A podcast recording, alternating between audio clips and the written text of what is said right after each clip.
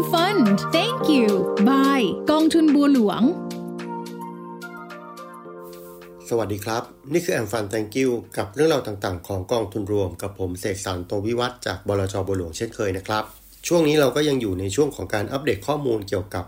สถานการณ์ของตลาดหุ้นต่างๆทั่วโลกนะครับ วันนี้ก็มาคิวถึงตลาดหุ้นฝั่งเอเชีย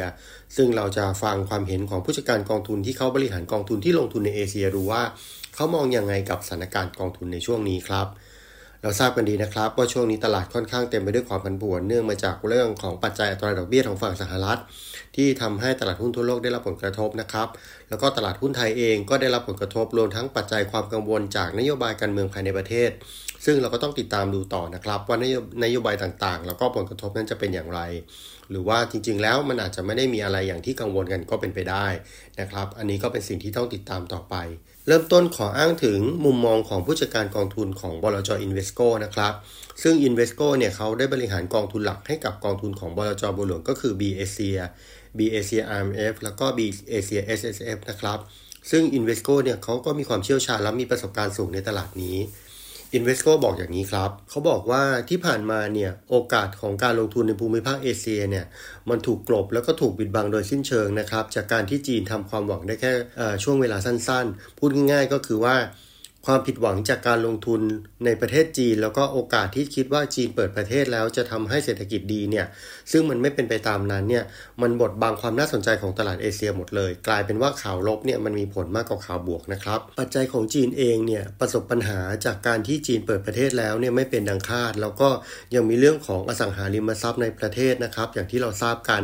รวมถึงความเชื่อมั่นของผู้บริโภคที่อ่อนแอเป็นอย่างมาก ซึ่งข่าวร้ายและเหตุผลเชิงลบเหล่านี้เนี่ยทำให้ตลาดหุ้นจีนและเอเชียเนี่ยไม่ขึ้น แล้วก็หลาย ๆ ตลาดเองก็นักลงทุนผิดหวัง แล้วก็มีการโยกออกไปยังตลาดฝั่ง develop market หรือตลาดตะวันตก ซึ่งที่ผ่านมาแม้ว่ามีความคาดหวังว่าตลาดฝั่งเอเชียจะดีกว่า แต่กลับกลายเป็นว่าตลาดฝั่งตะวันตกกลับ มีแรงหนุนจากหุ้นเทคโนโลยีนะครับ โดยเฉพาะหุ้นเทคโนโลยีบางตัวที่เราเคยคุยกันในรายการทำให้ความโดดเด่นเนี่ยกลบความโดดเด่นของจีนไปความโดดเด่นที่ว่าของจีนเนี่ยนะครับก็คือเรื่องของความแข็งแกร่งของเงินออมของคนจีนและคนเอเชีย ข้อมูลด้านงบดุลของประเทศ รวมไปถึงธุรกิจที่เริ่มปรับปรุงปัจจัยพื้นฐานได้ดีขึ้น ซึ่งปัจจัยต่างๆ เหล่านี้ครับเป็นข้อดีแล้วก็เป็นข้อดีสำคัญในเชิงพื้นฐานที่ที่จะทำให้เศรษฐกิจของฝั่งเอเชีย เติบโตได้ในระยะยาว อย่าลืมนะครับ คนเอเชียเนี่ยเป็นค่านิยมของการเก็บออม แล้วก็มีเงินอยู่ในมือค่อนข้างเยอะ เพียงแต่ยังไม่ได้ถึงเวลาใช้ ถ้าเกิดมีความไม่เชื่อมั่นหรือความไม่แน่นอนเนี่ยเงินก็จะถูกเก็บไว้แล้วก็ถูกใช้น้อยลง ซึ่งสถานการณ์ปัจจุบันก็อยู่ในข่ายนี้ครับ และนอกจากจีนแล้วถ้าเราไปดูประเทศอื่นๆ ในเอเชียเนี่ยมันก็มีข้อเด่นหลาย ๆ ข้อนะครับ อย่างเช่นผู้นำเศรษฐกิจของเอเชีย บางประเทศก็มีข้อดีที่รัฐบาลเนี่ยสามารถใช้นโยบายเศรษฐกิจแบบยืดหยุ่นได้ดี เพราะว่า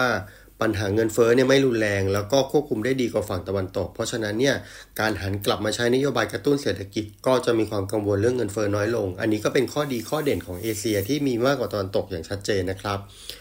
อย่างไรก็ตามประเทศเหล่านี้ตลาดหุ้นต่างๆ ก็ได้รับผลกระทบจากจีนไปด้วยทำให้มูลค่าหุ้นต่างก็ซื้อขายต่ำกว่าราคาพื้นฐานในระยะยาวอย่างที่ควรจะเป็น มุมมองของผู้จัดการกองทุนอินเวสโกมองอย่างนั้นนะครับ เขามองว่าราคาหุ้นปัจจุบันถูกกว่าตลาดพัฒนาแล้ว อย่างเช่นสหรัฐอย่างมีนัยสำคัญ ซึ่งผู้จัดการกองทุนก็เชื่อว่า ช่องว่างตรงนี้จะค่อยๆ แคบลงในอนาคตนะครับ นั่นก็แปลว่าจะมีโอกาสที่ราคาหุ้นเอเชียจะเพิ่มขึ้น แล้วก็หมายถึงโอกาสอันดีในการลงทุนณปัจจุบันครับ และถ้าพูดถึงพอร์ตการลงทุนของกองทุน B เอเชีย ซึ่งแน่นอนว่าได้รับผลกระทบจากความกังวลในหุ้นจีนนะครับ ซึ่งหุ้นจีนเองเนี่ยในหลาย ๆ กลุ่มอย่างเช่นอีคอมเมิร์ซที่ผ่านมาก็ประกาศผลประกอบการออกมาค่อนข้างดีนะครับ แต่ว่าหลายกลุ่มก็ได้ผลกระทบจากการขาดความเชื่อมั่นอย่างที่ได้เล่าไปแล้ว ไม่ว่าจะเป็นอินช r รันส์ สถาบันการเงินนะครับ Banking and Finance หรือว่า Healthcare Service ต่างๆ เป็นต้นสำหรับประเทศอื่นๆ อย่างเช่นอินเดียและอินโดนีเซียเนี่ยก็สามารถทำผลตอบแทนได้ดีให้แก่พอร์ตการลงทุนโดยรวมของ B-ASIAโดยอินเดียเองนะครับ ไม่ว่าจะเป็นธุรกิจด้านโลจิสติก แล้วก็ supply chain เนี่ย ก็กำลังเติบโตไปได้ดีนะครับ แล้วก็ผลักดันให้ธุรกิจพวก Express Delivery เนี่ยเติบโตไปด้วย นอกจากนี้ธุรกิจประเภท Multinational Pharmaceutical นะครับ Manufacturing ก็ประกาศผลประกอบ ผลการดำเนินงานที่ดีออกมา แล้วก็ทั้ง 2 ประเทศเนี่ยธุรกิจเกี่ยวข้องกับสถาบันการเงินก็มีความแข็งแกร่งมากขึ้นนะครับ ก็เรียกว่าในช่วงที่ผ่านมา 2 อินนะครับ อินเดียกับอินโดนีเซียเนี่ยถือว่าเป็นกลุ่มประเทศที่โดดเด่นในภูมิภาคเอเชียเลย ซึ่งความเห็นโดยรวมของผู้จัดการกองทุน Invesco ก็คือมองว่าปัจจุบันเนี่ยตลาดหุ้นฝั่งเอเชียที่ลดลงจากความผิดหวังเรื่องของจีนนะครับ ก็น่าจะเป็นการผิดหวังที่ดูจะมากไปหน่อย แล้วก็ทำให้ราคาหุ้นของเอเชียในตอนนี้ลงมาถูกแล้วก็ลงมาต่ำมาก รวมทั้งมีโอกาสที่จะเติบโตได้ดี แล้วเป็นโอกาสในการลงทุนครับ นี่คือข้อสรุปง่ายๆ ของบลจ Invesco นะครับสำหรับผู้ที่สามารถลดความเสี่ยงได้ แล้วก็มีระยะเวลาการรอคอยในการลงทุนพอประมาณ ก็สามารถลงทุนในตลาดหุ้นเอเชียในช่วงนี้ได้ครับ และนี่ก็คือเรื่องราวที่นำมาฝากกันในวันนี้ ในการอัปเดตของตลาดหุ้นฝั่งเอเชียนะครับสำหรับวันนี้ขอลาไปก่อน สวัสดีครับ